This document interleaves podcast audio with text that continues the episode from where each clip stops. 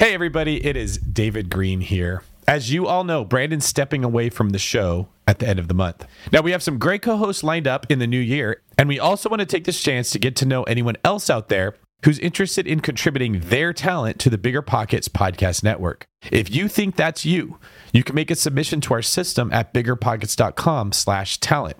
That's biggerpockets.com slash talent. You'll see a few questions and a place to submit a video reel of yourself. Again, that's biggerpockets.com slash talent if you'd like to lend your voice to the growing Bigger Pockets podcast network. This is the Bigger Pockets Podcast Show 547.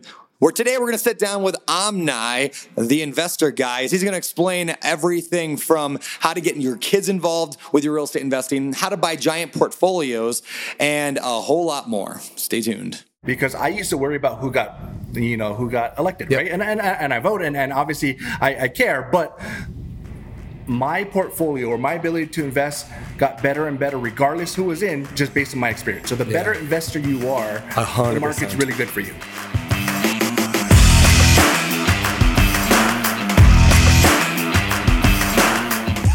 What's going on, everyone? It's Brandon Turner, host of the Bigger Pockets podcast, here with my co host, Mr.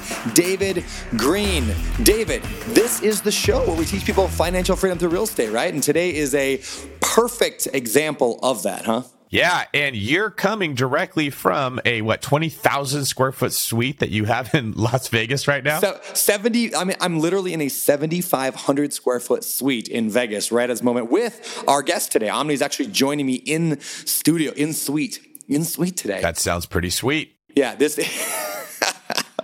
yeah, we're doing a. Uh, I grabbed a bunch of my buddies, and uh, we're doing a goal setting day tomorrow. We're going to spend the whole day going through uh, goals for the next year. So I thought, why not rent a stupid nice suite for the event? And uh, that's what we're gonna do. So I'm excited about that. But man, I can like literally see like uh, it's called 180. It's called like Suite 180. I can like see 180 degrees pretty much around. You know what I love about what you're doing is first off, for most human beings to stay in a 7,500 Vegas 7,500 square foot Vegas suite is an incredibly foolish decision that you would just a treat yourself moment, right? Yes.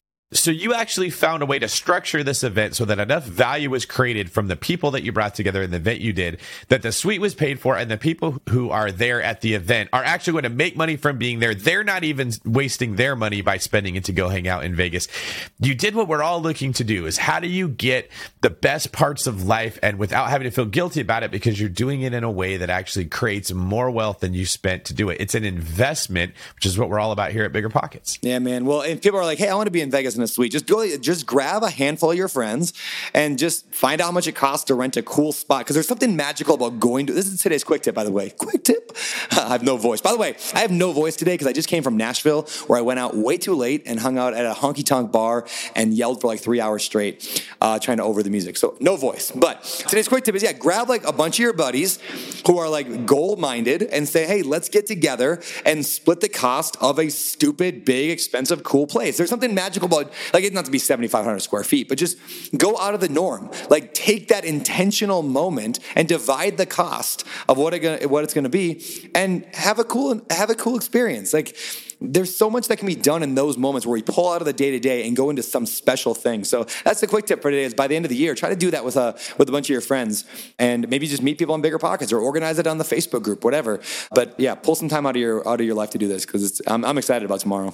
So should be a good time. Well, the key is you're not going out to Vegas to get smashed and waste money gambling and enjoy yourself, and that's it. You're actually doing it with a purpose that's going to create more value than what you spent to get there, which is what investing is, right? How do I put a resource into something that will give me a higher return than what I put in? There we go, man. Well, that is today's show. So uh, here in live in Vegas, well, we're just we're not live. We've but, never been uh, able to say that on yeah. the show. I'm before. also going to the UFC fight that played into it a little bit. It was like why Vegas because the UFC fight was here, so I'm going to go do that.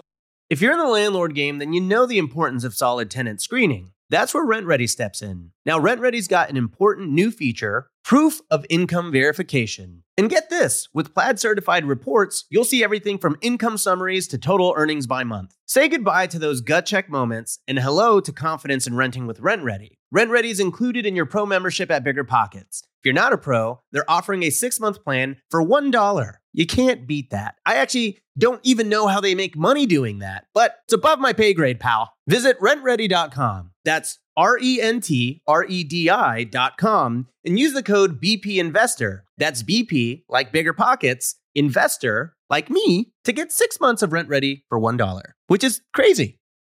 You might think you want real estate, but that's not true. What you really want is passive income. With new investors struggling to find deals or get enough money to buy them and veteran landlords tired of the constant tenant phone calls, is there a better alternative? Actually, there is. Short notes from Connect Invest. Connect Invest is an online investing platform that allows you to easily participate in passive real estate investing, and all you need is $500 to start. Short Notes collectively funds a diversified portfolio of commercial and residential real estate projects across acquisition, construction, and development phases. You'll earn a fixed monthly income without the hassle of owning or managing real estate. Head to connectinvest.com/bp to create your account. Fund your digital wallet with at least $500. Select from 6, 12, and 24 month short notes with annualized return rates up to 9%. Then sit back and let your monthly returns roll in. Join today by visiting connectinvest.com/bp. connectinvest.com/bp. What's better than low money down? No money down. Now through Rent to Retirement, you can buy a brand new construction turnkey rental property for no money down. Wait, hold on. This can't be right. I need to double check with Zach, Rent to Retirement CEO. Oh, hey, Rob. Zach, how the heck are you selling turnkey rental properties for zero dollars down?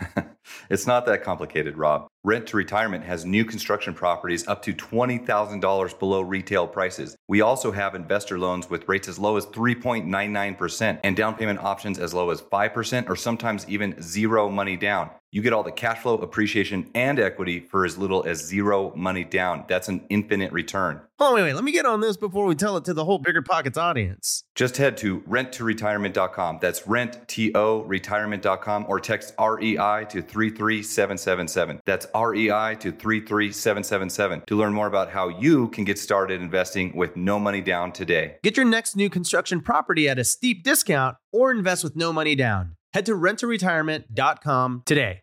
Now it's almost time to get into today's show. Hey, quick reminder for everybody: at the end of this year, if you haven't heard, I'm going to be taking off uh, from the Bigger Pockets podcast, handing over the reins to David Greene. So, in case you haven't heard the news, that's the news. I'm going to spend a year focusing, uh, or at least a while, focusing on my family and and a little bit more uh, the open door capital stuff that I'm doing. So, anyway, I'll still be back on and off. I just won't be the regular guy every week. So, uh, if you're wondering what happens in the future, that's what's happening in the future. But you can still follow me on, you know, all the social networks, so you'll find me there. All right, so we got to get into today's show. Today's guest is Omni Casey, and Omni was actually the guy who won at, B- at BP Con, the Bigger Pockets conference. We had a, a, charity auction, and he won chatting with me. Basically, like just one-on-one like uh, coaching. And then like the first time I talked to the guy, I realized no, I should be getting coaching from him. like this guy is legit. He is like incredibly gifted, talented, and experienced when it comes to real estate. You're gonna learn a lot lot of stuff today about, like I mentioned, buying portfolios. We talk about how the property manager can make or break your deal, how to invest at a distance, how to invest in your expensive market, how to do it with kids, and a whole lot more. So that and more coming up here uh, today. Anything, David, you want to add before we jump in? No, just make sure you stay all the way to the end because Brandon, I, and Omni all sort of go into uh, a pretty good conversation about how to make sure that whatever you buy today is still profitable 5, 10, 15, 20 years from now. If the rules of the game change, if we have different politicians, different laws, different uh, financial structure in our country, there's still a way to build your portfolio in a way that will keep it safe and profitable for a long time. It's a discussion I don't think I've heard anywhere else. So you definitely want to stick around and don't miss that. There we go. All right. Well, with that said, let's get into the show with Omni Casey. Omni, which I called you Omni many times, and you graciously allowed me to. Omni, welcome to the Bigger Pockets podcast, man. Thank Good to have you here. Thank you.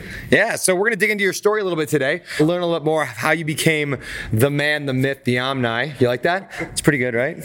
And uh, why don't we start at the beginning? How did you decide to get into real estate? Yeah, real estate. I mean, so I tell everyone I kind of like real estate, but I love business. Mm. At some point, I realized that real estate was an amazing business, and so just kind of putting it all together. I grew up in Hawaii, you know, on the business track. Had a few small businesses. Actually, held owned a retail store at the mall. Oh, really? One, yeah. And then that's um, cool. Yeah, just kind of figuring out that the one winning in all that was the landlord. I'm mm. looking at, you know, I hated retail after, you know, having that that uh, business up and running, and so I wanted to get out of that. And I saw all my friends that owned these shops that some were successful, some weren't, and really the, the one winner in the entire equation was the landlord. Um, so yeah. I said, how can I become a landlord? And I, I, put some effort into finding out the best way to get into real estate investing. Found a mentor and or mentors, and I've uh, been doing this for almost 20 years now. Awesome, man. Well, let's go through the very first thing you bought. What was the very first property? Very first property was a partnership with it was a condo in Waikiki. So it was just a rental property, a small condo property, and did some sweat equity uh, renovations. And I did the grunt work, yeah. and my mentor was the guy kind of leading everything. And uh, we kept that as a rental property, and, and I did a few of those in that same building with them, and eventually stepped out on my own and started buying my own property. So started out with a lot of condos, and then completely did a shift away from condos, you know, uh, further on in my career. All right, so let's, let's talk about the condo thing because you know, for those who don't know, Waikiki is an expensive, expensive area of of Oahu, of Honolulu, and it's it's a great place, but uh, it's very expensive. And how did you? I mean, how did you get the guts to do that? What did you pay for that first property? What was going through your head then when you're like, I'm gonna go buy this condo? Like, what was going through your head? Sure, uh, I was just looking at my mentor. He's like, he's been doing it, and I, I trust this guy, so yeah. let's go ahead and, and, go into it. So mm. on the condo side of Waikiki, there's two different types of condos There's a regular, regular fee simple condos, and there's actually something called condo tels, which mm. which is zone for resort. And so I started on the regular side and realized that I couldn't Airbnb. Airbnb yeah. wasn't a thing back then, but couldn't go on the vacation rental side. And then eventually got into the condo tel, uh, which brings its own challenges for financing. Much harder to get financing, yes. but you know, with a, a partner and mentor that was able to bring a lot of the capital, we were able to make it work. That's cool. Yeah, you know, this is one of those benefits of, as we said on the show for for years, but when you start associating with people who that's just like normal business for them, yeah. it's like it makes it so much easier for you. Like like for me, like I don't know, some random thing like hockey, right? Like I don't know anything about hockey. I don't know how to play hockey. I haven't skated since I was like four. And so like that would be incredibly difficult. But if I was like with somebody who's like a professional hockey player, they'd be like, oh yeah, you just put on your skates like that, and then these are the skates you obviously want. Everyone knows, and then you obviously just stand up, and it, it is so obvious to them and easy that then I'd be like, oh yeah, it is that easy, and you just listen to them, and then all of a sudden you're playing hockey. Now, I might might not be a pro right away, but it, it alleviates a lot of that fear. Yeah. So that, that's cool. All right, so what did you pay for that first one? Uh, in the 430 range. Yeah. 430,000. Yeah. When was that? Almost 20 years ago. Yeah. Wow. What's that worth today? Uh, we don't own it anymore. yeah. So uh, we probably should. It's probably in the 750 would be my oh, guess. Yeah. yeah. All right. Okay. So that's how you got started. So for those people listening, and they're in expensive markets like Seattle, LA, New York, every other city in America now. Uh, what's your recommendation on getting started like that? If it, like where the price of a condo is 400 grand. Sure. Yeah. Uh, f- finding a partner is obviously a, a, key element, but being from Hawaii, I had to learn how to quickly invest elsewhere. Very, very similar to, to uh, David. He wrote the book mm. on this, but long distance investing. I had to figure out how to invest outside of, you know, our, our market there and, and find the markets that I could afford to do things on my own. Yeah, that makes sense. Makes sense. So at the time that you were starting your long distance investing journey, I'm assuming this was before the book was written. So were you in a position where a lot of people were saying this is crazy, you shouldn't be doing this, you're going to lose a lot of money?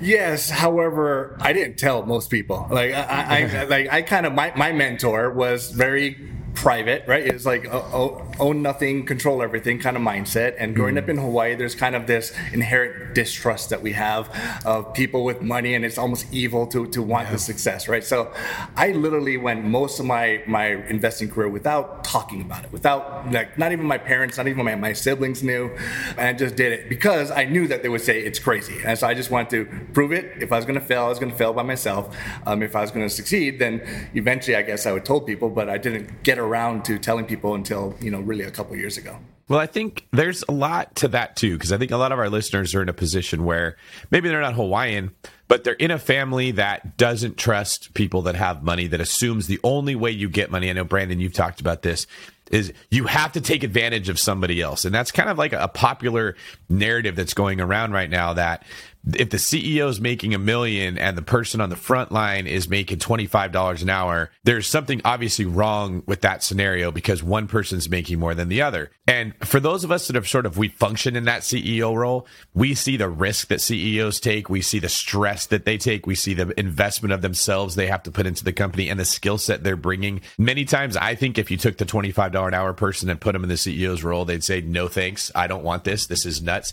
So I'm curious, you know, just hearing your story, Omni, I'm sure you went through a lot of self doubt. There had to be, as you have everyone in your world that you know believes what you're doing is maybe even morally wrong or at, at best risky. Then you have one mentor that you're watching and you're like, but that's the path I want to follow. Can you just speak briefly to the mindset that you had to develop in order to move forward in an environment like that? Yeah, I don't know if so. I come from a big family. I'm one of eight kids, and I'm three. So I, I think I thrive in the middle. Yeah. And I, I, my whole life, I think I've been good at just kind of blending in in the background. Uh, love my family, amazing, amazing family. But I was able to just kind of step away and, and do that. And so I think I, I had that mindset from just growing up. I just tried things, started a few businesses. Even my family didn't know about those businesses until they were off the ground and running. And I said, "Hey, come to our, our launch." Like, you know, what are you talking about, right? So, yeah. kind of took a very similar approach, and I think I'm just comfortable because maybe I'm I'm a third of eight, and you know, I'm I'm comfortable in the middle there. Tell me how you chose the market that you chose when you started investing out of state, and then what struggles you found because you now don't have the backing of your mentor who's native to Hawaii and probably knows how to grease the wheels and knows the right people to talk to.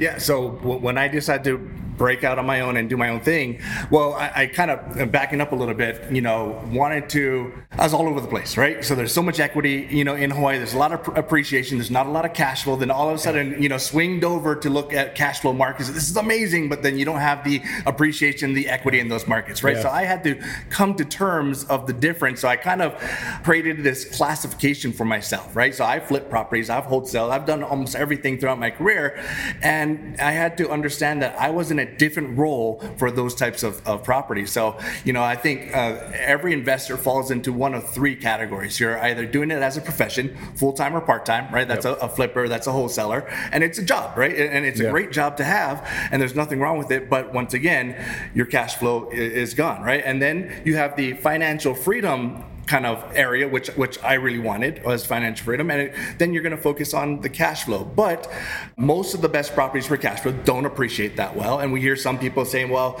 you know, only do cash flow and appreciation is risky, or some people saying only focus on appreciation and cash flow is not going to make you, you know, uh, wealthy. And I just had to realize it's a different category altogether. So the third category is the generational wealth.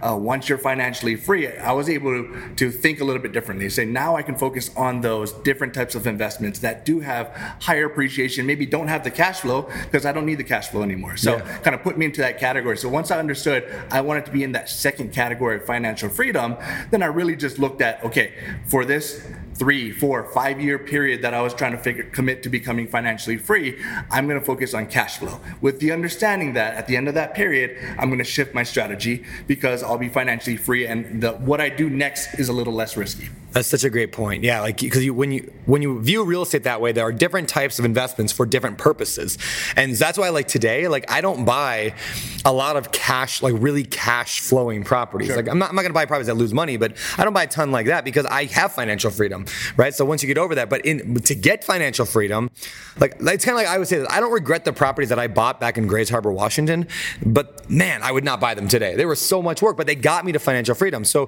where were the properties that you started buying that got you to that financial freedom? So I, I'm embarrassed on how many markets I tested, okay, and and uh, never did a ton in every single market. Okay. And really, what I found was once I found a market that cash flowed, if I couldn't find that rock star team that property manager yeah. to support it. That might be the only property that it, so I've done in Texas, I've done in Georgia, and it wasn't until I found really markets that cash flow and I have a, a rock star property manager. So there's a few pockets in Maryland, you know, okay. and there's there's uh, some in Virginia as well. That a lot of what I'm doing uh, recently is, and so and it's not because they're the best cash flow markets because they're not. They they yeah. cash flow to my terms, but I have a, amazing property managers and teams that could take care of it for me. Who is the most important member of a team when you're going to go long distance real estate investing? Who should you number one make sure you have? Yeah, I think the real estate agent is crucial. I, I eventually got my license and understand I still hire real estate agents even though I'm mm. licensed. Mm. If it's not my market, I will hire somebody to go do the due diligence for me. So crucial, but but in the long term, the property manager. If it's cash flow, your property manager is yeah. crucial. I think a, a really good property manager can take an average investment and and make it stellar. Yeah, right. Yeah. You, on the on the other end, you can have an amazing investment and you have a subpar property manager, it will eventually become subpar.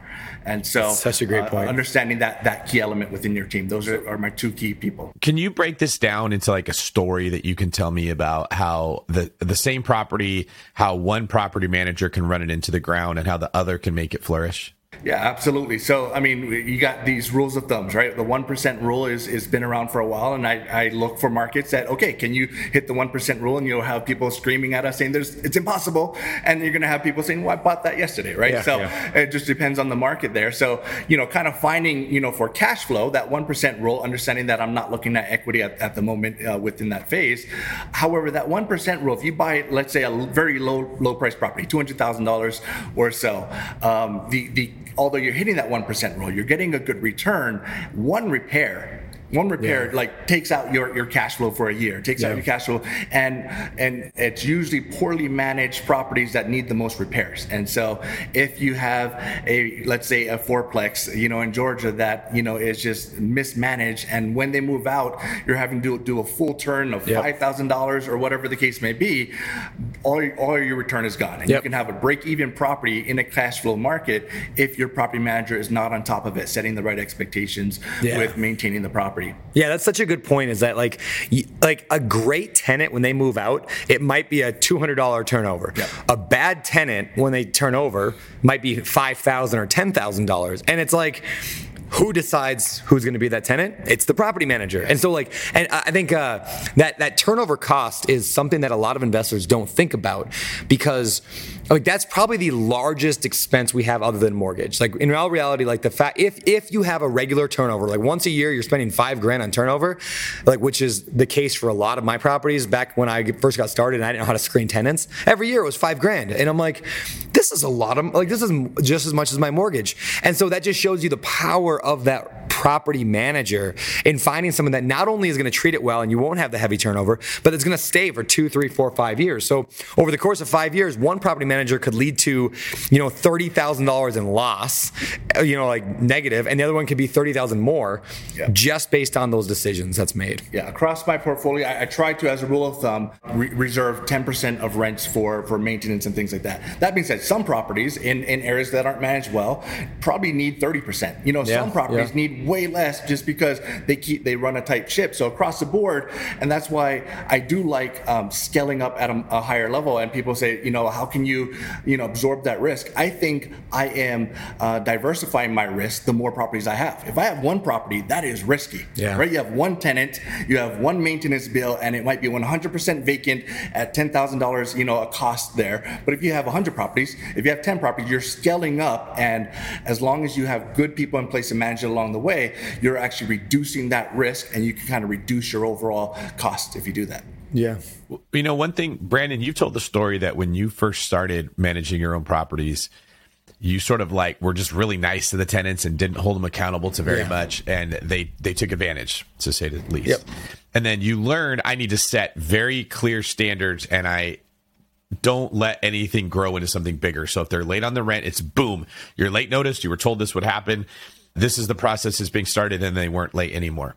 So, Omni, what you're kind of describing here is are you getting Brandon at the beginning of his career managing your property, or are you getting Brandon once he figured it out managing his property? Can you share with us some of the questions you ask property managers to figure out if which version of Brandon you might be getting?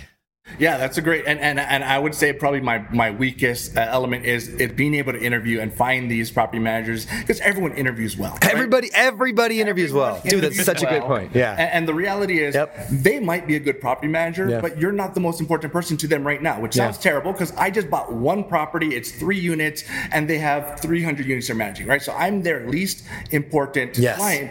And so what I my shift over the last few years has been can I more centralize centralized in, in areas. And I started asking my property managers, the ones I like, what will it take for me to be your number one client? Like doors. How many yeah. doors do I need to be your number one client? Because mm. I want to be your number one client.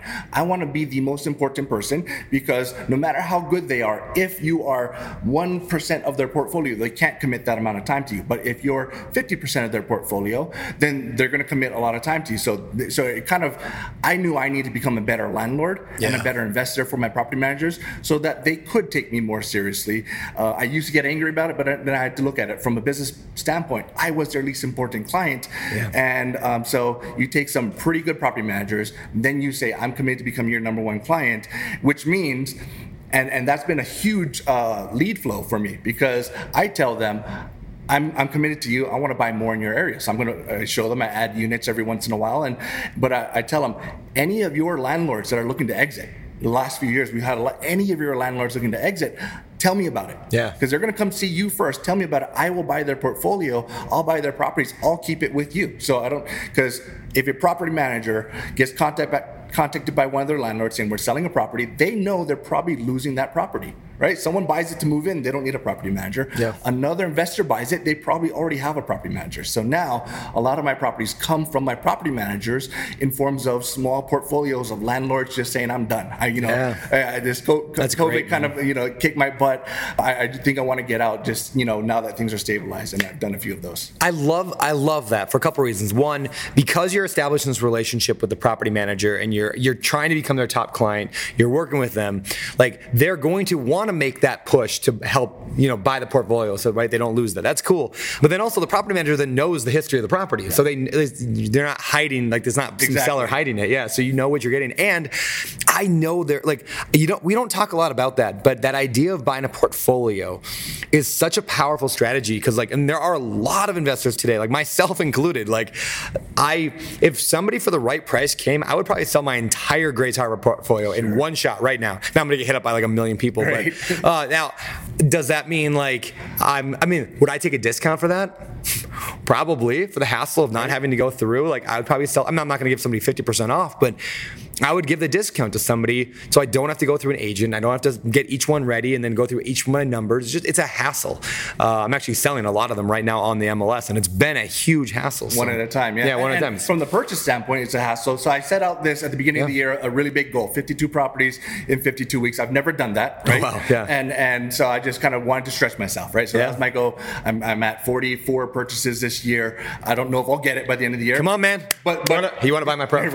Right? You'll have it. You'll be there. The only way is by doing portfolios. I, was, yeah. I lucked out. I got two mid-sized portfolios. Oh man, um, I love it. And and you're you're solving a problem because a lot of these mom and pop landlords, let's say they bought them cash or they're paid off for a while, but then at some point they went back and cross-collateralized them, right? Yeah. And they took out a loan across their entire portfolio because they got a lot of small properties, some great properties, some some mediocre properties.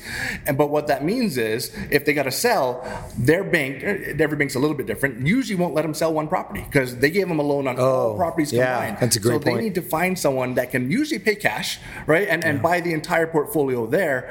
And so I've been able to do that to reposition, you know, uh, equity and funds to, to do that, and then obviously one by one try to pull out, you know, use a BRRRR strategy and and and uh, re-leverage on the back end. But they cannot put it on the MLS because I just bought one that was a, a 13 uh, building portfolio, and every single one was tied to the same loan. So they had to close, same buyers, you know, exact same yeah. time. It's just complicated there. So if you solve that problem, it's, you can get a deal. I wonder if there's not a way, and if somebody listening to this knows the answer, maybe you know the answer.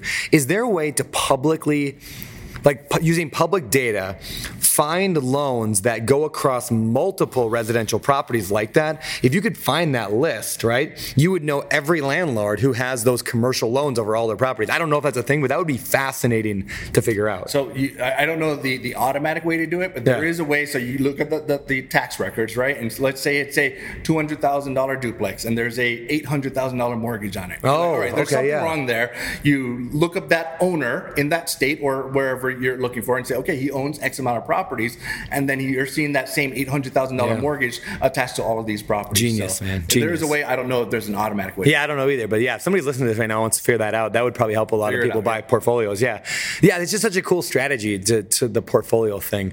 Yeah, David, would you ever sell your portfolio like, like, what are your thoughts on that? Like i know you're an agent so you like the one-off stuff. I mean you're used to that but if somebody came to you and wanted your whole portfolio right now would you consider yeah, it? I would absolutely do that. In fact that might be the only way i could do it because when you try to sell a house that has a tenant already inside of it in general you don't get as much money for it. yeah it's hard already yep you can't sell it to someone who wants to live in it. So now you're limited to investors who want a deal and they have to put 20% down. So your buyer pool shrinks quite a bit.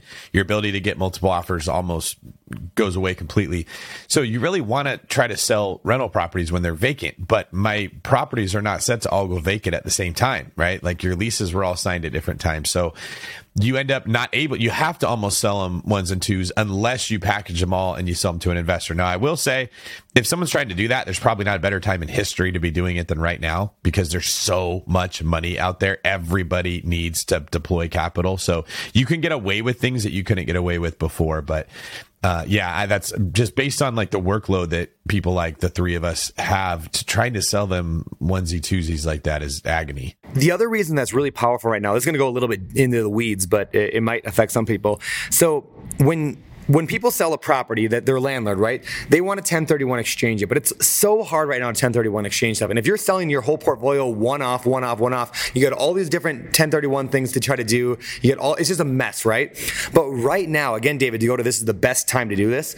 Right now, we've got this accelerated depreciation thing going on and the cost segregation studies. So like people can invest, like let's, like I know people who have sold their property, not done a 1031 exchange, and then took all the money that they made that they have to pay taxes on now, they just go and dump it into like my fund or somebody else's fund or, or their syndication. That syndicator, like like they will go and do the cost segregation study and the accelerated depreciation, and it offsets almost the entire amount. So it's almost the same as a 1031 exchange without the actual effort of doing the 1031 exchange.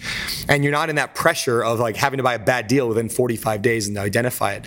So that like and that's a short window. That the accelerated depreciation is ending here over the next five years. But right now it's uh it's a cool time to do that. So yeah, it's yeah. it's an easy exit for the landlord yep. to do that. But yep. but I, I, look at it, and I'm not in big multifamily like like you are. I have mid-sized multifamily properties and small multifamily, but I look at a portfolio like a mid-sized multifamily. Yeah, and yeah. I, I, got flack for that because it's not the same. Right? It's more work. It's it, it, I, I, agree. However, you have one person managing it for you. Yep. You can in the area. You can treat it like that. Um, but I like it because you can't buy a, a 50 unit building and decide these two underperforming units we're just going to sell off right? It's not it's not a condo. But on this portfolio i can buy you're, you're usually getting some really good properties some average properties and some sub-performing properties. I can still sell those sub-performing properties probably at retail yeah. wholesale them to somewhere else and basically i'm left with at the end mm, genius. just the cream yeah. of the crop. And I, I paid a premium in terms of having to come up with the upfront capital to do that but that's short term because i'm going to back out with leverage. Yeah Dude, that's such a great point. You're just like cherry picking the best ones. And uh, dude, I love this. This is such a great strategy. This is going to change a lot of people's lives because like the idea of buying a portfolio is something that we've never really dug into on the show before. So, and if you could find the mom and pops that don't have good property managers, right? Yeah. They're doing it themselves. They're stressing out right now, right? Because yep. they had tenants that weren't paying. They had, ten, you know, and and really we know that tenants paying is really a direct correlation yeah. for the most yeah. part of your property manager being really good. And if it's yourself, I, I, would be a terrible property manager. I know that. If I managed all my properties, my tenants would not be paying. I'd be at high vacancy I'm not built for that. And some people, you know, they kind of started out small and they grew bigger than they thought, but the autopilot, you know, kind of wore off, and now they're they they're sub-performing properties for them. You know, be this is another call out to people listening who knows technology more than I do. If you could find a way to like automate the idea of like who's done multiple evictions. Like if you could find that like the landlord's name in an area that they've done three evictions in 12 months, like that's a really good indication that they're struggling and that they're a bad landlord, uh, or at least they've they've done a bad job of screening or whatever. They're hating their life. Yeah, they're, they're hating their they're life hating right now. Life right now. Yeah, I've always liked that strategy too of just like going to going to the county courthouse, find out who's going through an eviction, and you just hit them up because they're yeah. Whenever I'm going through an eviction, or especially when I was like emotionally involved in it, those were the moments I hated being a landlord, and I would have taken any price just to take my property off my hands. It's just an easy strategy for if you're new to real estate and you're trying to find deals. Like it requires like actually like talking to a human being, so it's a little scary, and you got to maybe actually go to your courthouse because a lot of places don't keep digit. It's not online yet. It's still like paper and pencil sometimes, but by doing so, you're you're doing the work that nobody else is willing to do, yeah. and you're going to get the rewards that nobody else is going to get. So, uh, so let's shift back to your, your portfolio. What's it look like today? Like, what's the size of your empire like today? So uh, we we're trying to get one per week it's always shifting, right? Sure. But I, I broke the 100 property unit uh, mark, and I got single family homes. I got land for development. Oh, cool. And I've got, you know, my biggest uh, property is an 18 unit multifamily, so I don't have, you know, large scales there. But uh, 100 properties, 100 units. 100 properties. 100 properties, so a lot more units and than a lot that. more units, and a lot of those Dude. are development projects that we're lining up. So I, I like buying vacant buildings as well. Yeah. completely fixing them up and and burning them into the, uh, you know. Stabilize them and burn them out right now i think uh, everyone's coming up with the travel the, the trouble of material shortage and things Yeah. like that but i've got a pipeline for the next two years of projects to work on so i'm happy with that We're always looking for ways to improve, searching for better. But when it comes to hiring, the best way to search for better is by matching with quality candidates. If you need to hire, you need Indeed. Indeed is your matching and hiring platform with over 350 million global monthly visitors, according to Indeed data, and a matching engine that helps you find quality candidates fast. Ditch the busy work. Use Indeed for scheduling, screening, and messaging so you can connect with candidates faster. And Indeed doesn't just help you hire faster. 93% of employers agree Indeed delivers the highest quality matches compared to other job sites, according to a recent Indeed survey. Leveraging over 140 million qualifications and preferences every day, Indeed's matching engine is constantly learning from your preferences, so the more you use Indeed, the better it gets. Join more than 3.5 million businesses worldwide that use Indeed to hire great talent fast. And listeners of the show will get a $75 sponsored job credit to get your jobs more visibility at Indeed.com slash BiggerPockets. Just go to Indeed.com slash BiggerPockets right now and support our show by saying you heard about Indeed on this podcast. Terms and conditions apply. Indeed.com slash BiggerPockets. Need to hire? You need Indeed. Listeners, I'm telling you right now, it's not every day you find a game changer like RentRedi. They're not stopping with just tenant screening, they've rolled out proof of income verification. Let RentRedi handle the heavy lifting with automatic checks on financial stability and earnings. Plus, with Plaid certified reports, you'll have all the info you need right at your fingertips. RentRedi is included in your pro membership at Bigger Pockets. And if you're not a pro, they're offering the six month plan for just $1. How great of a deal is that? That's one eighth of a Chipotle. That's pretty good. Visit rentredi.com. That's R E N T R E D I.com and use the code BP Investor. That's BP, like bigger pockets, investor to get six months of RentRedi for $1. Real estate investing is great, but for some, the tenant phone calls and clogged toilets aren't all that attractive. So, how do you invest in real estate without getting your hands dirty? Invest for truly passive income with Pine Financial Group. Pine's mortgage fund offers a targeted 8% preferred return and an attractive profit split with 70% of net profits going to the investors. You'll earn passive income by participating in lending to house flippers. And it's secure because senior lien holders, that's you, are first in line to get paid. Their rigorous underwriting process and the backing of a physical asset mitigate downside risk. Plus, by investing with Pine Financial Group, you contribute to the revitalization of communities by directing your funds from Wall Street to Main Street and supporting local economies. The investment is reserved for accredited investors. Don't miss this opportunity to back Main Street over Wall Street and start earning passive real estate income. Learn more about investing with Pine at pinefinancialgroup.com/bp. pinefinancialgroup.com/bp. Want to dive deep into commercial real estate, entrepreneurship, leadership, and the economy? Tune into the Walker webcast hosted by the CEO of Walker and Dunlop, one of the largest commercial real estate finance and advisory services firms in the nation. As an unparalleled leader in commercial real estate, CEO Willy Walker frequently appears as an expert on major platforms like CNBC and the New York Times. He's even been on the Bigger Pockets podcast network too. On the Walker webcast, you'll hear from guests like A-Rod, renowned economist Dr. Peter Linneman, and experts from Walker and Dunlop's capital markets, research, and investment sales groups. So fire up the Walker webcast on your favorite podcast app or join live on Wednesdays to see Willy interact with his guests. Plus, you can always catch the replay on demand afterward. Stay ahead of the curve with insights for life from the Walker webcast. Learn more and subscribe to the Walker webcast at walkerdunlop.com slash pockets. And be sure to follow Walker and Dunlop on all your favorite social media channels too. That's walkerdunlop.com slash pockets. How are you finding deals other than the portfolio stuff? Any other strategies you're using that you're using right now? Yeah, I mean, so I, I became a, an agent broker, so I have MLS access everywhere, okay. and I employ agents, you know, all over in areas that I focus on, and I tell them this is what I'm looking for. So I do look on market, and I do buy a handful of on market deals a year, and then wholesalers, you know, networking with okay. wholesalers, and I will say that when I started telling people that I am investing in, like for most of my career, I never told anyone. Just like yeah. the last couple years, started telling. It became so much easier. Like I just tell uh, people, yeah. this is what I'm looking for now. I'm looking for a small multifamily. I do flip a few properties a year, but the really I'm looking for the, the duplex, triplex, quadplex is my bread and butter. You tell people, and they, they send it to you. So whether yeah. they're official wholesalers or not, and then you know the big chunks come in those portfolios. I love it. This is that thing we talk about all the time on the show. Is like define what you want. Like have an idea of what you want to go after. Like oh, I'm buying duplexes, or I'm buying small multi, or I'm buying large multi, and then just tell everybody. It's like that simple. When people, when you're clear about what you want, everybody around you will conspire to get you that. Yeah. Like we do it all the time. Like if David was like, "Oh man, I just love, I don't know, whatever, uh, Red Bulls," like, and we're out hanging out, I'm gonna go to the store and get him a Red Bull because I want to be a nice friend of David. Or if I see a Red Bull, I'm like, "Yeah, I'll grab that for David," because I know he wants a Red Bull. But if if, if he's just like, "Oh, I'm thirsty," you know, I, I might not be like, "Well, what, I don't know what he's gonna want." I'm not, I don't know, and I'll get him something he doesn't want. I'm like, "Hey, David, I got you a, a coffee," and he's like, "I don't drink coffee." So yeah, Look, how's that metaphor, David? Was that a is that a David That's Greene metaphor? That's really good. It, ma- it makes me think of when you're the agent and you're working for the client who doesn't know what they want. Yeah. And you're like, okay, what do you want to drink? And they're like, well, you know, I'm kind of open to anything. Yeah. I would take a Red Bull. I would do a Monster. You know, if it's a really, really good deal, I could look for a Rockstar. But, um, you know, I don't want to pass anything up. Yeah. And you're like, I don't know how to help you now. Yeah. Like, I can't go to the store and find. Yeah. That, agents right? hate that.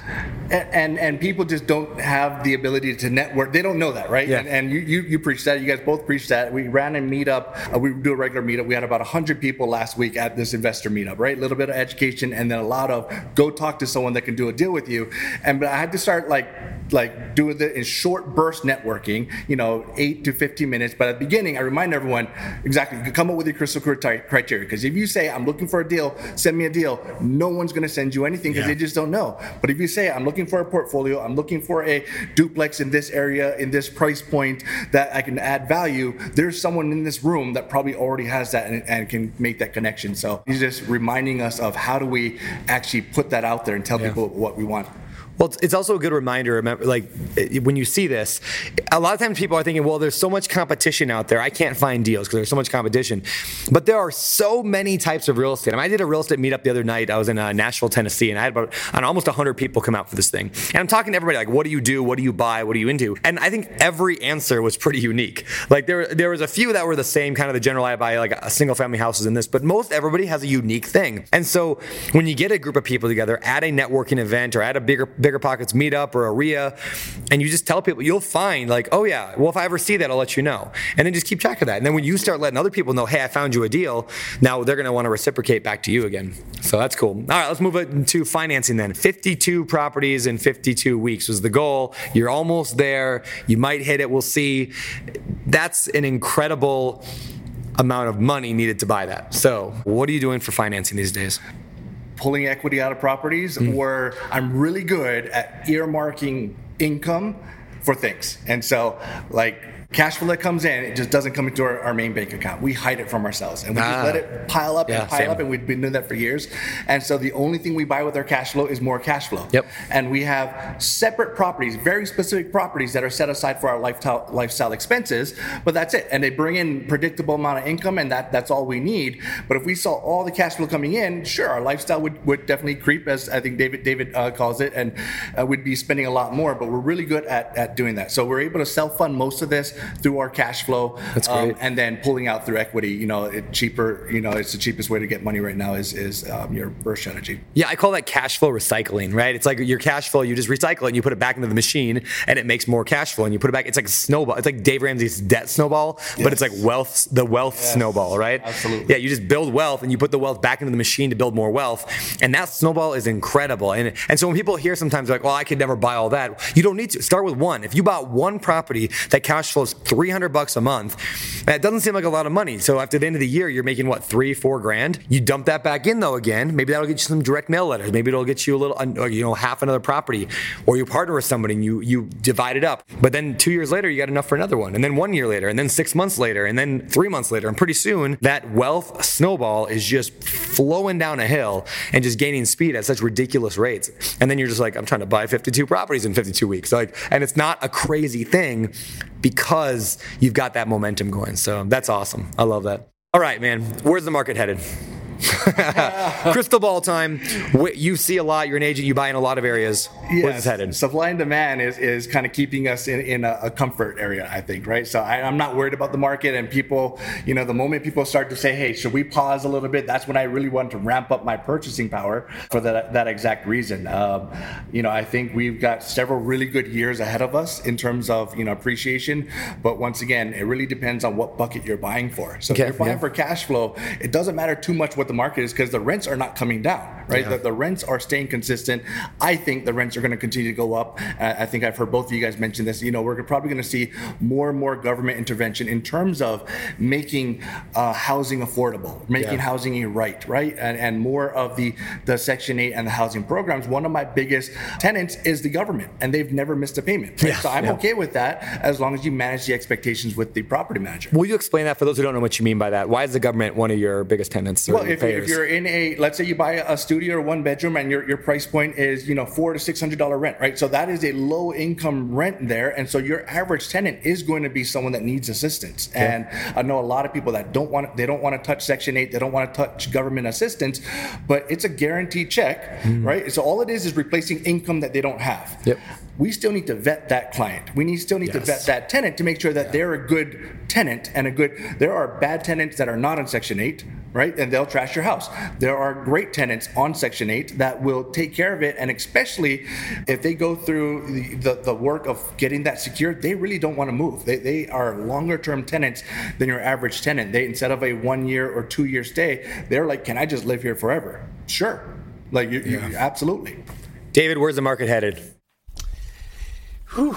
I think that we are going to see a lot more inflation. To be fair, when the shelter in place first kicked in, we were doing this podcast and everyone was playing Chicken Little. The sky is falling, the sky is falling. And I remember I took a stance, and Brandon, you kind of supported me on it that I just don't think that's going to happen. It's not popular, but I think we're going to stimulus our way out of this and we're going to have inflation and I took some heat on that, and now I'm looking pretty smart. I don't know how many people remember what was said back then, but you're seeing what's happening is even if you made bad decisions, that rising tide bailed a lot of people out. And that is good in the sense that owning assets is very, very powerful because your money is becoming worth less. It can be problematic in the sense that the syndicators that are raising money and they're deploying it are can operate fast and dirty and not very well and they could make it work just because rents are rising across the board quickly due to inflation as well as property values and then cap rates depressed so even if you made bad decisions your property became worth more because there's more demand to get into it. But at the point where that stops you may be, find yourself with an asset you don't want to own that you can't manage very well and you're not being bailed out by inflation. So i would say in the short term as weird as it is to say, the majority of deals that anyone does are going to look really good. Just they're going to be propped up by inflation. It's just how good you do. And then at a certain point, if we get inflation under control, we get our monetary policy under control, that's when you're going to find out who's been swimming naked when the tide goes back down. So my personal philosophy is it sounds very similar to Omni's. I want to own an asset in an area that I like owning that does not drain me of my energy, of my time. Even if it's not the most cash flow strong thing, I don't want another job. I want it to be more passive income and I'm willing to play the long game. And I think that the metrics that our government is creating support that strategy. I just want to caution people that are buying if you're going into a D class neighborhood and you're trying to make something work, it might look good for the time being because you're watching your assets value increase, but you're still going to be stuck with that thing when the music stops. And is that what you want, right? I wouldn't mind owning something in Waikiki when the music stops. I don't know that I want to own it in one of these like stereotypically bad areas that aren't good for landlords. So, yeah, I hope that kind of answers the question. What are your thoughts? Yeah, well, I, you know, this morning my COO Walker texted me and he said, "Hey, just food for thought for a fun conversation starter. What's the biggest risk to my company, you know, ODC, and over the next 12 to 24 months, right? And I was like, oh, that's a good question. What is the biggest risk to us, right? And I thought the biggest risk is that if inflation hits, and I'm curious your guys' thoughts on this, if inflation hits really hard, like harder than we expect, and especially if it hits in the rental market, where from supply and demand and from inflation, from everything else, but the average rent, let's start going up 20% per year, let's say. Now that sounds really great for us, right? Because our mortgage is the same. But the risk is in the politicians. Will they just, you know, uh, just put like a, like whether it's nationwide rent control and be like, you know what, we're cutting all rent in the U.S. by 30% starting tomorrow. Like there was some like, like lady in Seattle uh, on the uh, Seattle like city council who like proposed like that all landlords have to give their tenants equity in their properties. Like, like it, now it didn't go anywhere, but like that's there's a a segment of the U.S. pop uh, U.S political spectrum who would be okay with a thing like that. So I think that anyway, that's what I think is the biggest fear is if we see too much inflation or too much problem with rent growth, we're going to see a, a backlash because hey, I want to get reelected next session. How am I going to do it? I'm going to make everyone's rent go down, and I'm going to be known as the guy who made everyone's rent go down. So I don't. know. That's my fear. You have any thoughts on that? Yeah, I think you're exactly right. So the the political spectrum does play. Um, uh, I think it affects the newer investors the most, and and, and how's the market I think is is uh, affecting everyone, but I think it affects the newer investors the most because I used to worry about who got you know who got elected, yep. right? And, and and I vote, and, and obviously I, I care, but my portfolio or my ability to invest got better and better regardless who was in just based on my experience so the better yeah. investor you are 100%. the market's really good for you yep. if you are a brand new investor guess what it's a tough market yeah. you got to buy your first property and not be a brand new investor anymore and then next year is going to be a better market for you and if you do that two years next year is going to be a better market for you as well and, and really it's going to be directly proportionate to your experience as an investor versus yeah. what's happening politically or, or in the market in general this is such a good question that you asked, Brandon. Did you have a point you wanted to make? No, go ahead. Continue. I don't know that any other podcast in the world is talking about what we're saying right now. It just doesn't get brought up. And so I want to make sure we don't gloss over it because I think this is really powerful. The problem with following the herd, like, well, Omni's investing there, so I'm going to go invest there, or short term rentals are hot, I'm going to go get a short term rental, is you're putting a target on your back. Okay, so you hear a lot of prominent real estate investors that will brag openly and publicly, I don't pay any taxes. This comes up all the time. All that does is send a message to politicians that, oh, really? And so they go to the tax code and all the ways that we benefit, like accelerated appreciation, 1031 like kind exchanges, the things that are actually healthy for the economy because they encourage people to invest their money and create jobs and create wealth and improve things. They're just going to take it away. They're like, oh, that's what you're doing to not pay taxes? Well, we're going to remove all that. And now it actually makes it harder to build wealth through real estate than it would be through other means. And I think that w- when you're following the herd, you put yourself in a position where you can easily have like the branch you're standing on chopped off. So the advice that I would give to people is that you have to take action, but you can't assume that the environment you're buying into right now is what you'll have in 10 years, in 20 years, in 30 years, that you need to be thinking about exit strategy. So if you're buying an apartment complex simply because of the tax benefits that you get, and like Omni said, or you said, Brandon, they come in and say rents are now being capped at this percentage of whatever the median income is for that area. And you can't raise rents enough to make it worth owning. And you're stuck with the headache of owning that property over and over and over. Uh, you can't cry victim you knew going into this that like politicians make rules that affect how that works. And right now, a lot of those are in the real estate investors' favor. The tax code is written in a way that encourages development of communities. But that may not be the case all the time. Regardless of if we think that's stupid or not, that could happen. So when you're making these decisions, if you're buying into an area with a very expensive short term rental, you're paying $2 million and you're just like, oh, the gross revenue is incredible. This is going to change my life. What are you going to do in a year if they come in and outlaw that? What if the hotel lobbies all gather together and say, no, we're not letting that happen anymore. And the politicians go against you. And you're stuck with a $25,000, $30,000 mortgage payment. You can only rent it out for five grand a month. I think today's investor that's making moves should still be aggressively going after what they want, but you you need to be playing chess. You got to be thinking a couple steps ahead of where you are right now to protect that wealth. Because I do think that, like what you said, Brandon, there's a politician who's saying we think that landlords should have to give equity to tenants if that catches steam and it starts to pick up, like I think Omni could probably speak about that better than anybody living in Hawaii, as he's seen how easily the masses can influence the way that the laws are written. Yeah, yeah, it's a it's a sketchy, scary proposition. So, what do you, David? What do you suggest, and Omni, what do you suggest for to best prepare yourself against a, changing economy or a changing government? Because I don't want people to walk away from this interview being uh, scared, right? Because I, like you said, like it doesn't really matter who's in, as long as we're smart, we're gonna figure out a way. But so, what are some tangible things people can do? Either one of you got an idea?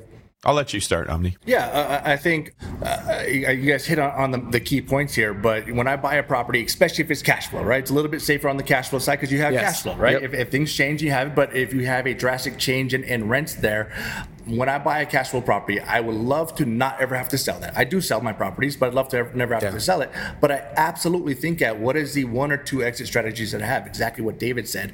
Do I need to cash out? Do I need to pull my money out of this? Do I can I sell this if we drop at 10% and I'm still okay with that return there, right? So I have, you know, kind of triggers of what makes sense if I need to exit. And if there's something drastic across the board, you just need to know when you're going to make that move. Yeah, that's really good. David, anything you want to add? What I love about this podcast is we don't fall into the trap that, that our competition does, the other podcasts, where what most people do is they recognize what's trendy right now short-term rentals. So they make the short-term rental podcast and every episode is about someone who crushed it with short-term rentals and you can too. And if you buy our short-term rental course we can teach you how to do it and they capitalize on like like in football like the wildcat offense was really popular for a while. There's always a gimmick in any sport that's working good before defenses figure it out. And they just hammer that point home and they make you think all you need to know is this one little thing. And it caters to the worst part of human nature that's like just tell me the quick answer. Just tell me where to invest. Tell me where to find the house. I just want to do it. I don't want to have to learn how to do this. I just want to be able to get myself wealthy in in a year or two what we do is we actually force you sort of to listen to us talk about all the different tools that you need in your tool belt to make this worth the strengths and the weaknesses of individual markets and individual strategies. And when you understand that, it's like knowing the game of football, not just knowing the gimmicky play. It doesn't matter what the government throws at you. It doesn't matter what the economy throws at you. If you have these tools in your toolbox, you will adapt to what happens. So my advice would be like always consider area first, location first. There's a lot of people going to Midwest markets and buying turnkey homes. And in this climate, that will work because you're seeing a lot of inflation and it's not that hard to rent out a property. Well, if the economy goes down, those areas tend to get hit the hardest because they don't have as many options as far as like employment opportunities. And those properties are typically difficult to manage. And if you're not seeing a lot of appreciation, you're going to lose money as soon as the HVAC goes out. Or like you said, Brandon, you have one bad turn that costs you five grand, your cash flow for a year and a half is gone you're sort of pigeonholed into a bad location that worked in a climate with rising tides but doesn't work anywhere else. So you start off by saying, where are the thriving areas that people are moving to and businesses are moving to that if my short term rental strategy doesn't work, I have a backup plan. I can turn it into two units or three units. I can go corporate housing. I can rent it out and maybe lose three or four hundred bucks a month as just a regular rental. But in two or three years, I'm okay again. Or I could sell it because somebody wants to live in it to buy there and I could get my capital out and reinvest to the better place. That would be the best thing that I could offer is don't just get locked into looking down the scope of you know your analyzation tool and only seeing cash flow cash flow cash flow or you know whatever the the flavor of the month happens to be in real estate investing. Yeah very good. Really good stuff. Um now what is the cash flow breakfast club cash flow. I saw that written somewhere. Right. So I, I, probably blame this on you guys. So I've, I've, been a closed book for most of my life, right? In hiding, ashamed of being a, an investor, um, and and uh, then I found bigger pockets, right? Yeah. You guys are talking about it, and it's it's it's cool now, right? And and it wasn't cool when I started, right? At least I didn't feel it was. Yeah. Um, and then the more I listened to you, like the more guilt I had of not sharing what I know, mm right? Because my my friends, my family, my, my own agents that I, I, I love dearly have not taught them anything along those lines. And you're having conversations with somebody about a transaction, you're just thinking, why, why does this even matter, right? You know, we're talking about such a small piece when most people are not focusing on their financial freedom. So a couple years ago, we kind of decided to start coaching agents, my agents, you know, to become financially free and help them buy rental properties. And then we slowly opened it up to their friends and their family and, and things like that. And, and then my family, I've been able to um, buy with them. But it started with this agent investor club, and we just called it the Breakfast Club just because, you know, just yeah. for to play on the movie, but it was focused on cash flow. And so we met, we talked about it, and it allowed me to a safe space to take off my broker hat, take off my agent hat, and say, all right, I'm an investor. You've never heard me say any of this before. This is something different. This is something I'm not telling you as an agent, not some telling I'm telling you as as as a broker. But we're going to talk about investing, and we're going to dive deep into it. And if you're going to be in this club, you're committing to buying a property in a year. And if you're going to be in this club, you're committing to buy X amount of doors in X amount of years. And you could leave if you're not comfortable with that. But I want everyone in here to be comfortable being an investor, Yeah. stepping outside of their comfort zone, and doing it on a regular basis, so that you guys can go spread the word to your friends and your family, and kind of ripple through effects. So, uh, so it's an actual club that I started, and I wrote a book several years ago. Never published it. Didn't have a name. Really? And yeah, never published it. And and uh, I. Oh, come on, man. You Yeah, got to I publish. Okay, keep going. I Tell thought about publishing it uh, under an alias because once again, it's the step-by-step process of what I did to become financially free and what I think most people could do to become financially free. Problem, it was my story, and I wasn't ready to tell that story. I wasn't ready to, to tell anyone else I was doing that. So, thought about using it, uh, publishing it as an alias, and just kind of put it on the back shelf. Once I started this cash flow breakfast club over the last two years, one, I love the concept, and so I kind of rewrote the principles of the book through a power parable almost right? So a, a- fictional story of a guy that happened to grow up in hawaii that happened to be an investor and, and things like that. And i was able to remove myself from the story and keep the principles in there. But really it's it's it's a story of this guy that you know just doesn't know what he wants but knows he wants to do something other than work for you know 30 plus years and retire at 65 uh, he stumbles across rich dad poor dad. He plays the you know cash flow quadrant game. Um, and then he finds a group he finds a mentor he finds a club that helps them helps him understand the what you talked about the stacking effect Yeah. of, of your cash flow properties. And then understanding that once you become financially free there's a whole nother world of investing that's not cash flow related and, and jumping out of that. So that's kind of the crux of the book. And it basically all the the lessons that i've taught my agents over the couple, last couple of years are just thrown into this book. So if someone says, I need help, it's like, here, it's all in here. Read through this. If this doesn't scare you, then we can talk. Yeah. That's so good, man. So we get, is it officially out? Do people can they can So go get it? by the end of the year, my goal is to have this published. So it's, it's written, it's ready to go. so right. I have one unpublished copy right All here, right. and this is like my, my training manual that I that I use from. And by the end of this year, I, I think I'm, I'm hopefully going to get this published. So All right, man. Well, let me uh, let me yes. help you with that. I've done it a few times. exactly, Uh, right. We're gonna get this thing out, and uh, we'll, we'll put links at the show notes. I don't even know what the show. Yeah, five forty seven. So you can go to biggerpockets.com/slash show five four seven, and we'll have a link in there to the book. Even if it's not out by the time this show airs, we'll have a link to maybe like a landing page they can go put their email in, and then they'll get it when it comes out, or you'll uh, be able to send them uh, where they can buy it from or get it. So. Yeah, we'll make sure that everyone can get it because that's awesome, and uh, you had a cool story. So, w- last question before we move to the famous four: Where are you headed in the future? What do you What do you foresee for Omni? So I was mentioning this before we got on. This feels like a therapy session for me. Yeah. You know, we were speaking uh, last week or a couple weeks ago as well, yeah. and and I I haven't been thinking that big. I haven't really been thinking like what are my big goals. I have three young kids that they're my world, right? My oldest is is twelve. My my daughter is nine. She's like our, our investment CEO for my family, and then my youngest is uh, seven. So everything I'm doing now is investment related, but can I do it nearby, closer by, so that I can involve them? So I'm trying to figure out a better way to have dialogues with children about this, right? And we play the cash flow breakfast, the cash flow uh, game, you know, quite often that helps. But they they're out with me on the weekends, you know, every single weekend looking at properties, and you know, I think there's a need for that because I think there's people that our age or, or older that yes, they, they like investing, they do investing, or they want to get into investing. But if you can think about the next generation to come, Yeah, yeah. and how can you instill the things that we never talked about, you know, growing up, right? And so I'm, I'm trying to figure that out, but I'm I'm got three test cases with my kids right now every single weekend. Yeah, how and are- they're telling me exactly what, what's working and what's not working. Yeah, what are you doing? Like, what are some things that you're doing to pass on not just the wealth, but more importantly, the knowledge that comes with it? So, what are you What are you doing with your kids? Yeah, we started out with the the cash flow game, playing that you know quite often, almost every single weekend, and now we Oh, got cool. my kids that that can we used to uh, help them on the game, uh, but now they can play on, on themselves, and my my son wins quite often, you know, against us. Whenever we're looking at properties and analyzing properties and walking through properties, I usually have one of my kids, if not two of them, walking through and just taking notes and say, "Here's what we're we're going to be doing here." And then most recently, when we started a meetup, I started to bring one of my kids. Usually, my daughter fights to be the one to go, and she like sits through. We have an educational moment, right? Like an hour of education, and she just kind of sits through the details details of it. Like we started talking about inflation last week, and you know, then she comes back and she's like, "Well, why is money losing value?" Right? And so she came to the next one, and she's like, "I'm raising my hand to talk about what inflation is," and she wants to kind of put it out there. So I think it just exposing them to the dialogues and the conversations, and I've been more open about um, you know putting it out on on Facebook uh, you know, over the last few months, telling people about it to start this uncomfortable conversation. Because if we can have that uncomfortable conversation with our friends, our family, and our kids, it becomes normal at some point. Yeah, man, that's awesome. Really good stuff. I want to relate back uh, on, a, a metaphor or analogy I used in the beginning of the show, and I, I'm just kind of putting it together in my head right now. But remember, I mentioned hockey earlier. Like, if you want to be able to be good at hockey, hang out with somebody who plays a lot of hockey, and it, it's so easy for them, right? But a thing I'd never really thought of before is like that's why we need to involve our kids in what we're doing.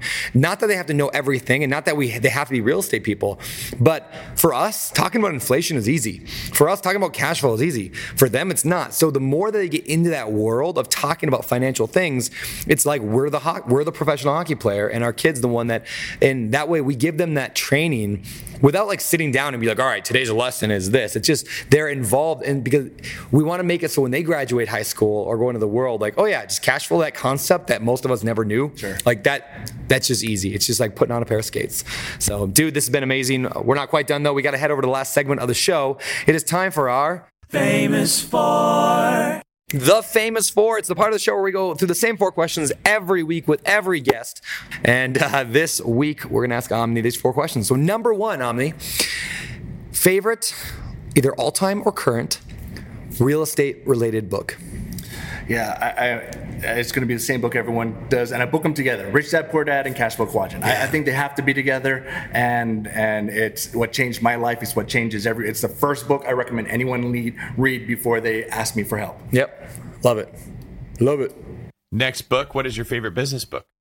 There's a lot of good ones. Probably my all-time favorite is the Go-Giver. There's a Go-Giver series. Yep. You know, it, it's it's just the not keeping score concept, right? You know, I think this comes from my guilt of hiding all this time and not sharing, and so now I just really want to, you know, share with as many people as possible. It's not a business for me. I don't pay, get paid for coaching or anything along those lines, but it, it is very rewarding. And I've done more real estate in the last few years than I've ever done because I started to give, right? And so the more I teach, the more I help, I do realize it comes back tenfold. And so it's a really good parable, really good story for anyone, any business, you know, uh, to follow. Awesome, dude. All right. What about some of your hobbies? I used to um, water everything. Water used to be my hobby. When I moved away from Hawaii, it hasn't been uh, you know as as ideal. Yeah. Where are you? At, where are you at now? So I'm out of Northern Virginia actually. My Okay. wife's from there, so we moved moved there. It's closer to some of the properties that that we've uh, invested in. So her family's there. So uh, it was a family move a while back. So no, not a lot of water things going on. Really, I, I'm embarrassed to say my hobbies are real estate investing with my kids, and so there's nothing I look forward to more. And, and and real estate investing by my fun myself is okay and fun. You know, analyzing deals and things like that. But like it, we just it is a family event to go out, you know, and drive and walk through properties. We're buying this property, or what do you think we should offer? And so we just kind of make it a game, and um, my kids like it for the for the time being. I think. Awesome, man. Very cool. All right. Well, my last question of the day What do you think separates successful real estate investors from those who give up, fail, or never get started? Yeah, I've heard so many people answer this question, and there's so many really good answers, and there's no one right answer. But I think it's two two part questions, right? So the first part is not get started. You just got to get over the, the fear of failure, right? People don't get start because don't start because they know they're going to fail or they're worried about failing. Yeah, you're probably going to fail. Everyone fails to some level. Every property you have will have failure involved in it. You have to be comfortable knowing that that's just step one. But for those who give up without starting, I think it comes down to a concept that I put in the book as well. I call the three batteries, right? We all have three batteries, at least starting out in investing. And one battery is our time, right? One battery is our capital, the money we can bring, and one battery is debt to income when you're when you're using leverage. And I think people make the wrong move starting out, use up too much too much of those batteries to start, and it kind of puts them in a pigeonhole to say, well, like I'm maxed out at one property, I'm maxed out at mm, two properties.